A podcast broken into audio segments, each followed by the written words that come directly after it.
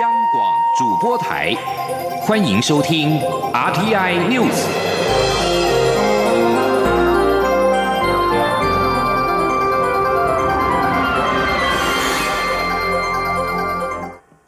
各位好，我是主播王玉伟，欢迎收听这节央广主播台提供给您的 RTI News 新闻。首先带您关注。美国众议院二十号已一致同意通过参院版本的《香港人权与民主法案》，授权美国行政部门点名制裁香港侵害人权的人士。由于法案已经在参众两院通过，美国国会议员呼吁总统川普尽速签署，而川普也可能签名。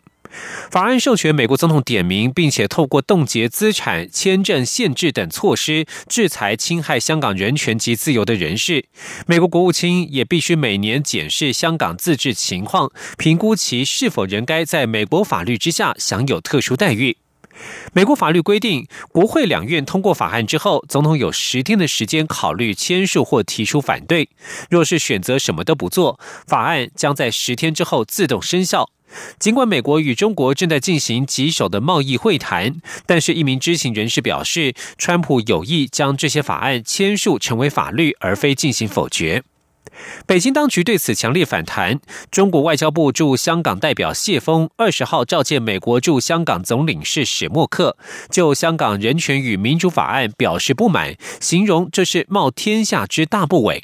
香港主权转移二十年来，中国外交部驻港代表召见外国驻港总领事相当罕见。由于投资人担心此事可能危及美洲贸易会谈，香港股市今天开盘跌幅超过百分之一，到中午前跌幅接近百分之二。而针对美国参众两院先后通过了香港人权及民主法案，外交部发言人欧江安今天表示，此举传递的重要讯息是美国支持香港人民追求自由民主，而我政府同样关心香港情势，并且对于港警过度执法及不当行求，呼吁北京及香港当局应该回归理性，倾听民意的心声，尊重香港人民的人权与自由，早日让香港社会回归平静与稳定。今天记者王兆坤的采访报道。外交部发言人欧江安表示，人权、自由与民主是普世价值，也是台湾多元社会蓬勃发展的基础。作为国际间备受肯定的民主成功故事及良善力量，台湾将持续站在捍卫民主自由的最前线，维护自身的民主成果，也愿意在国际社会贡献所能，为保卫国际自由秩序与普世价值恪尽己力。他说：“我们也呼吁北京跟香港当局要回归，要回应这个民民意的这个期待哦，能够确切的落实民主跟法治，能够让香港呢回归到平静，回归到稳定跟正常的运作。”此外，英国前驻香港总领馆雇员郑文杰表示，自己曾在中国遭到刑求虐待。欧江安在回应媒体询问时指出。已注意到英国政府就郑文杰遭虐情形向北京表达严重关切。因近来香港紧张情势加剧，外交部与相关国家保持密切联系，并对香港政治局势及人权状况高度关心与忧心。欧江安表示，我国政府对香港整体政策不变，支持香港人民追求民主自由，反对港警过度执法及不当行求。政府相关部会也将持续通力合作，维护我旅外国人的人身安全。另由于郑文杰目前仍为香港籍，后续说明已由陆委会处理。中央广播电台记者王兆坤台北采访报道。而在美洲贸易战的部分，贸易专家与接近白宫人士二十号表示，美中达成第一阶段贸易协议的时间可能延后到明年。主要原因是北京施压，要求美方更广泛降低关税，而美国总统川普的政府也提出更多要求进行反制。此外，镇压香港抗议民众的行动也可能使得达成协议更为困难。川普十九号在内阁会议放话说，中国得要达成他喜欢的协议。如果美国不能和中国达成协议，他就要把关税加得更高。川普二十号在白宫则表示，会继续与中国会谈。现在是中国更希望能够达成协议。曾经就美洲贸易谈判获得简报的人士表示，川普和美国贸易代表莱特海泽都承认，如果降低关税以促成协议，却未能解决智慧财产权以及技术转移等核心议题，则这项协议不会被认为是对美国是一项好的协议。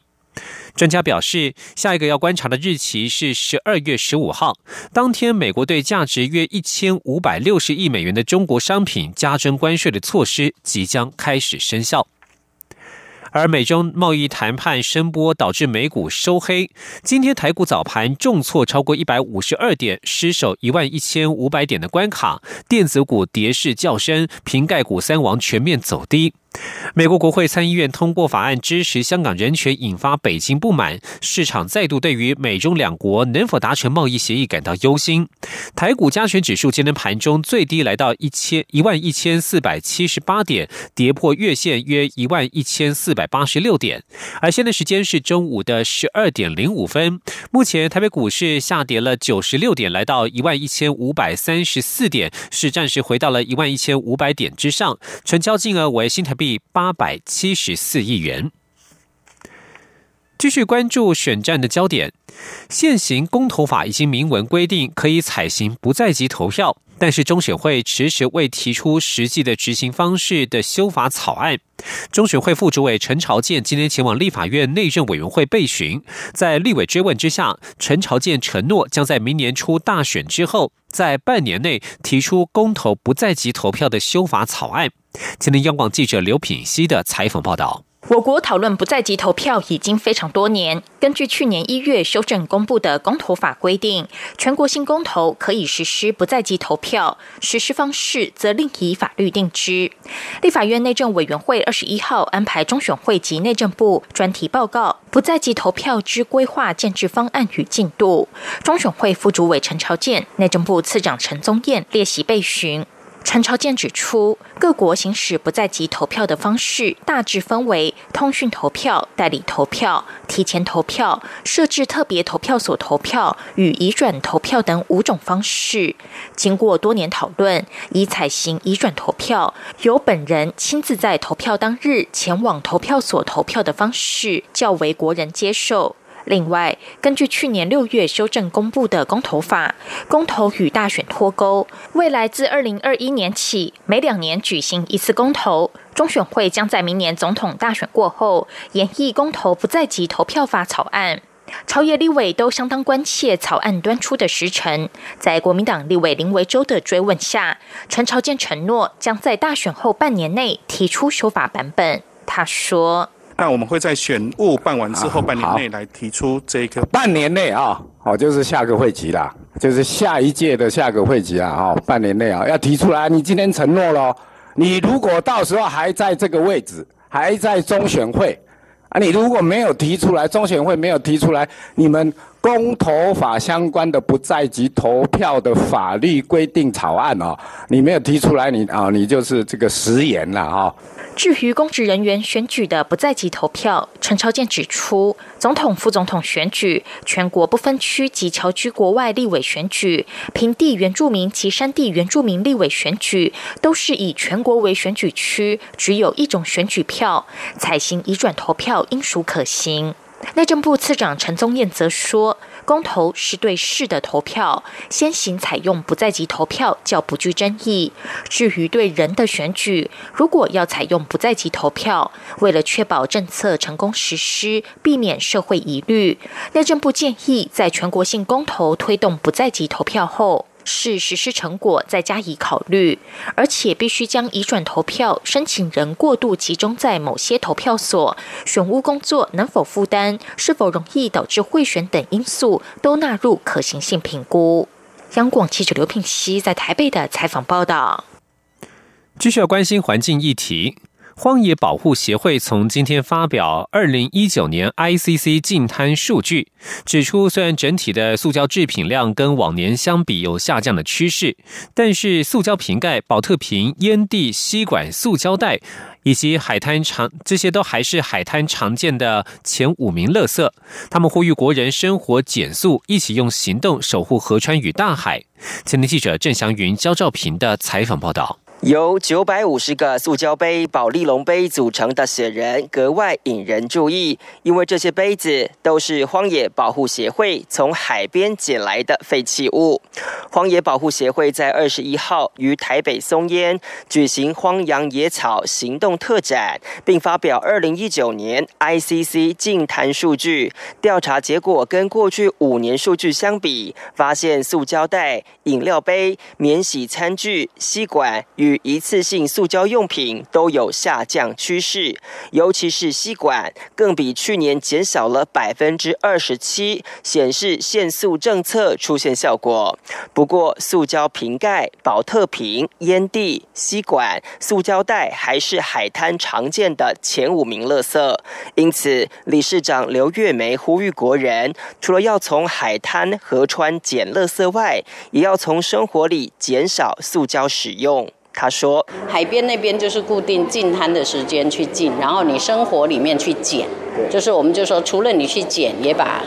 生活里面去减量。然后呢，河川的话就是提早把它捡起来。那最好这个形成一个循环状的状态的时候，就是你不要乱丢，我就不要一直去捡。然后你从生活里面去捡，完了我们的垃圾就会减少。”针对塑胶瓶盖位居海滩垃圾第一名，环保署废弃物管理处副处长刘瑞祥则表示，国外已经有瓶盖瓶身采相同材质或连在一起的趋势，环保署会集思广益解决问题，同时未来也会有相关政策诱因，让饮料杯的使用量可以逐渐降低，但重点还是要国人一起身体力行。他说：“这个线索。”减塑，一直到无塑的生活，甚至于塑料的循环再利用，就是资源的循环利用啊，循环经济都能够在我们台湾的落实生根。那我们也会朝这个方向来继续努力。荒野保护协会的行动特展将持续到二十四号，希望透过真实的垃圾，唤醒国人用行动守护河川与大海。中央广播电台记者郑祥云、肖兆平采访报道。关心国际情势。南韩朝鲜日报今天报道，如果首尔不同意美国要求的增加在韩国驻军的费用，华府正考虑从南韩撤出一个武装部队旅。南韩国会议员表示，美方要求首尔把对驻韩美军提拨的年度经费提高到五十亿美元，相当于目前支出的五倍之多之后，在十九号中断和南韩的谈判。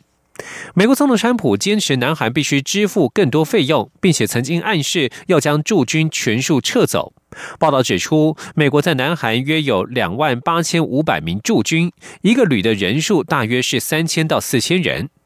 此外，英国电讯报报道，南韩国防部表示，南韩防长郑景斗以及中国防长魏凤和十七号在曼谷举行的区域安全会议场边，同意设立更多的军事热线，并且推动郑景斗在明年访问中国，加强在双边在国防上的交流与合作。这是美国与南韩同盟关系正在发生磨损的最新迹象。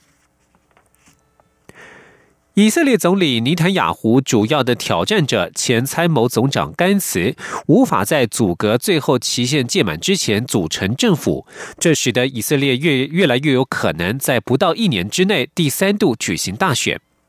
甘茨的阻隔最后期限于耶路撒冷时间二十号子夜届满，他在最后期限之前数小时向总统里弗林报告，他无法拼凑出多数派政府。尼坦雅胡和甘茨所领导的政党在四月和九月两次大选都无法拿下国会多数席次。李弗林提议，尼坦雅胡领军的右翼联合党与甘茨领导的中间派蓝白联盟参与大联合政府，但是经过数周的谈判，仍然看不出有任何起色。独立新闻媒体中东之眼报道，获得总统指定的两位人选都无法阻隔的情况，这还是以色列史上头一遭。若是以色列国会议员们无法就由谁出任新总理达成共识，则以色列将史无前例的在不到一年之内展开第三场大选。以上新闻由王玉伟编辑播报，稍后请继续收听央广午间新闻。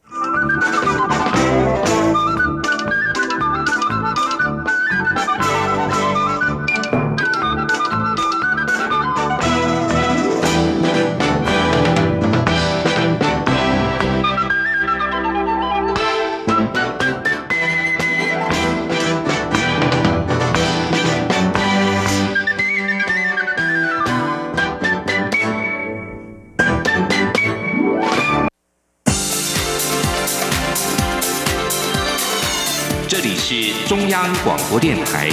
台湾之音，欢迎继续收听新闻。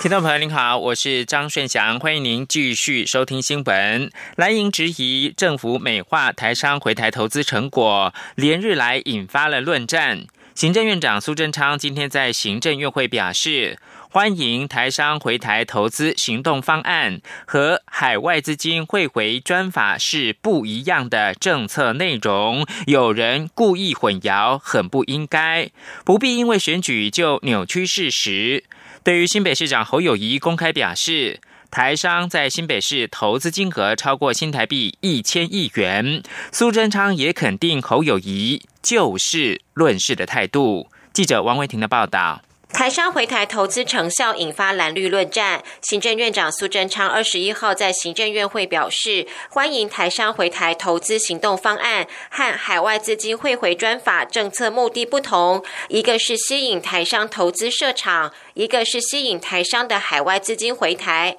但是有人讨论时却故意混淆，误导社会以为成效不好，这很不应该。苏贞昌表示，台商回台投资方案目的是吸引台商把外流的技术、人才、企业经营能力等软实力重新带回台湾。海外资金汇回专法则是以优惠税率鼓励台商把在国外赚到的钱汇回台湾，并引导实质投资。苏贞昌表示，前总统马英九时代就已经启动吸引台商回台，但约仅投资新台币一千五百亿元，而民进党政府推。推动才十个月，预计投资已经将近七千亿，今年到位两千两百五十五亿。苏奎表示，马蔡政府计算方式都一样，不必因为选举到了就扭曲事实。行政院发言人古勒斯尤达卡转述说：“所以呢，吸引台商回台，它是不分蓝绿、不分党派的。那如果相较于马政府时代，吸引台商至今投资。”大约一千五百亿，在蔡政府时代，在过去，尤其从去年的八月一直到今年的一月开始，我们台商回台投资的。投资金额已经将近七千亿，这是一个事实。今天在院会当中，院长的确提到，不需要因为选举到了就说这是假的。针对新北市长侯友谊公开表示，台商回台在新北市落实投资金额超过一千亿，并特别感谢中央。苏贞昌也肯定侯友谊就事论事的态度。经济部次长曾文生在行政院会后记者会表示，台商回台预计投资将近七千亿，今年到位两千两百五十五亿。这两个数字都是经济部一案一案审查时计算出来的，两个数字都是统计，不是估计。中央广播电台记者王威婷采访报道。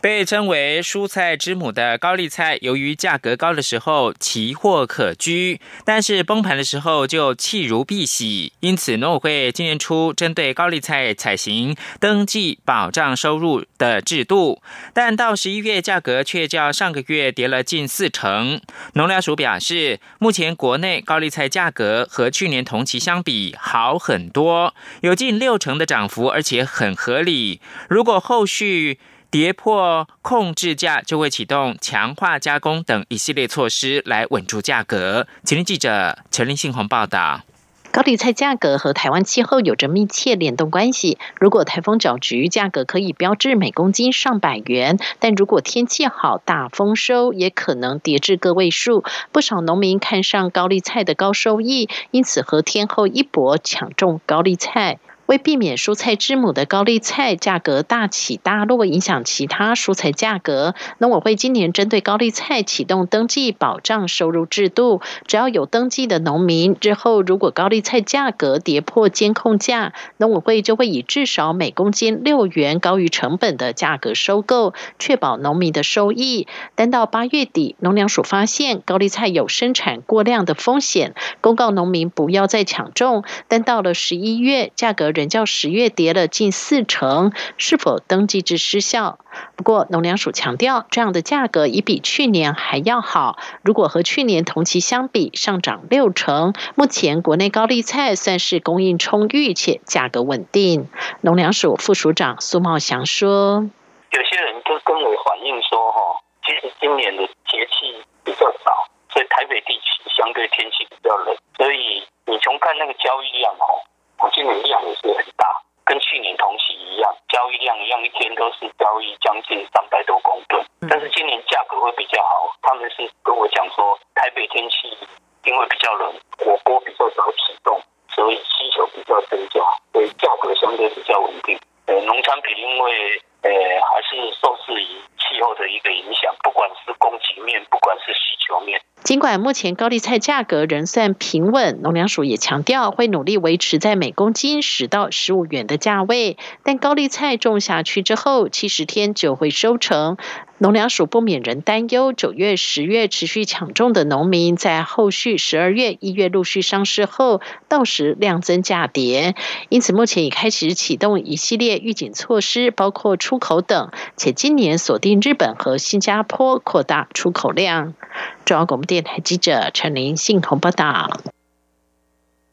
含植物油的抹酱、饼干跟巧克力等食品当中验出了缩水甘油，是人体可能致癌物，引发了各国的关注。卫生福利部食药署拟率亚洲之先定定限量标准，新制最快明年的上半年会实施。监察委员田秋瑾跟蔡崇义表示，欧洲食品安全局二零一八年五月公告。各类经高温处理的植物油加工食品，经过动物实验发现可能含有具致癌性质，却不见卫福部定定任何的相关规定。对此，食药署食品组的科长廖家鼎说：“缩水甘油是近几年才发现新兴的加工污染物，主要是植物油经过高温脱臭、脱酸、脱色的过程当中产生的有害物质，以棕榈油含量比较高。食用之后虽然不会造成立即危害，但是长期下来仍然是会增加致癌的风险。”廖家鼎说：“目前美国、日本都还没有定定相关的规范。香港虽然是检验许多产品，但是也没有定出相关的规范。仅有一项规定比较严格的欧盟率先定出了规定。”台湾企业是否出现了接班危机呢？人力银行今天公布的调查发现，目前台湾有八成六的企业面临到人才的断层，七成企业没有实施接班计划，仅有百分之十三的企业认为人才的值跟量都足够。记者杨仁祥、杨文军的采访报道：人力银行在调查一千一百三十八位企业经营者及人资主管后指出，有三成的企业经营者年龄超过六十岁，三成六高阶主管年龄落在五十岁以上，还有四成二企业仍由第一代创业者经营，其中有七成的企业没有实施接班计划，更有高达八成六的企业直言，公司正面临人才断层的危机，仅有百分。分之十三的企业认为人才质量足够。一零四猎才招聘暨人才经营事业群资深副总金立明分析，台湾人才短缺是找不到接班人的最主要关键。他说：“说现在是一个人才稀缺的时代哈，不管是呃高龄少子化，或者是说人才的晚进早出，或者是说人才国际化，那这些议题可能都会让企业体在延揽人才上更更为这个困难。那包括我们低薪的这个政策，可能也会让人才没有。”办法进来，那再加上说，我们现在发觉人才对企业的忠诚度好像也不是那么高。人智大学管理学院教授兼副院长黄敏平也指出，台湾中小企业居多，有八成是家族企业，企业接班接的好不好，有关企业成长力道。值得注意的是，近年包括台积电、台塑都开始执行多人接班制度，中国大陆企业华为也开始出现轮值 CEO，不但能面对复杂经营问题，还能作为接班前的过渡时期。黄敏平说。或者是有很多企业把它当做是一个过渡方案，也就是说，在我还没有呃顺利培育出一个很成熟的这个接班人的这个状态，可以用多人决策的模式去，有点像是去历练或者是去辅佐。那同时，我觉得有意思是创造良性的竞争。季立明也建议，培养一位称职的接班人，至少要花上十年甚至以上。建议企业应建立长期培训制度，若每家企业都能重视，就能让台湾。国力更强。中央广播电台记者杨仁祥、杨文君在台北的采访报道。迦南药理大学新南向国际产学合作专班印尼的学生日前参加了台南市政府举办的竞赛，借由拍影片跟电子书的方式介绍眼中的台南，最后有四组同学获奖。学校的老师表示，有学生是以旅人的方式记录台南，也有人包装成为爱情故事来呈现，并表示台南就是他们留学海外的首选城市，以后回国之后也一定会协助行销台南。记者陈国伟的采访报道。江南药理大学日前表扬三十名学业成绩优良以及参加校外竞赛获奖的资讯管理系印尼专班学生，其中有多位学生是参加台南市府举办的比赛，以电子书及影片的方式介绍台南。学生叶天山从家药出发，延伸都市行脚为主题。他表示，他非常爱台南这个都市，很开心能在这里求学。毕业后回到印尼，除了会分享自己的获奖影片，也会传递台南经验。另一位获奖学生穆克里常用镜头记录校园生活的点滴，从外语文化周的参与到教师节影片制作。穆克里说，他刚到台湾时，曾因不确定感让他不知所措，后来感受到老师们的支持，鼓励自己发挥摄影的兴趣，激发出他拍片的动力。迦南药理大学资管系主任陈瑞福表示，这群印尼学生几乎走遍台南，有些地方说不定连在地人都没去过。影片的叙事能力也很独特。有个是介绍爱情故事的啦，哈，用爱情故事当然做一个小的那个 MV，从火车站，好，然后再介绍到台南的赤坎楼啊，哈，还有这个安平古堡书屋，哦，那还有一些夜市，那最后是介绍到台南机场。陈瑞福说：“迦南药理大学前年招收新南向国际产学合作印尼专班，共三班八十名学生。这群学子每周在校上课两天，并到企业实习二十个小时。现在读到三年级，不少学生已经获得合作企业肯定，以培育储备干部的方式栽培这些学生，表现相当好。”中央广播电台记者陈国伟台北采访报道。国际新闻。美国国际贸易委员会二十号说，已经裁定中国铝制的电线电缆以低于成本价格出口，对美国产业造成了实质损害。中国消美相关产品最高被课征百分之六十三点四七的反倾销税，以及百分之一百六十五点六三的反补贴税。美国商务部十月表示，已经做出最终的裁决。中国出口业者以低于合理价格在美国销售相关的产品。商务部表示，二零一八年中国铝制电线电缆出口到美国总额达到一亿一千五百万美元。国际贸易委员会调查结果支持商务部结论，预计明年的元月六号公布相关报告。两家美国厂商曾经申请救济，表示中国补贴铝制电线电缆出口。商务部最终裁定，将对中国进口相关产品课征百分之五十八点五一到百分之六十三点四七的反倾销税，以及百分之三十三点四四到百分之一百六十五点六三的反补贴税。最后看到的是，华为技术有限公司发言人二十号表示。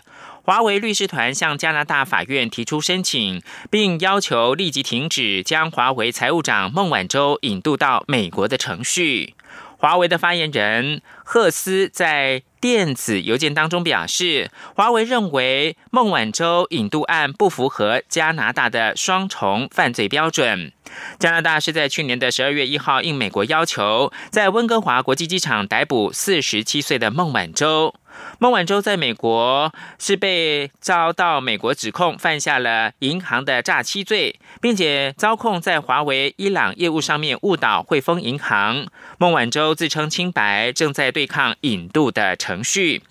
双重犯罪标准指的是孟晚舟在二零一八年遭到拘捕的时候，遭控的罪行必须是在两国都是违法才能够引渡他，而引渡庭预计在二零二零年的元月二十号展开。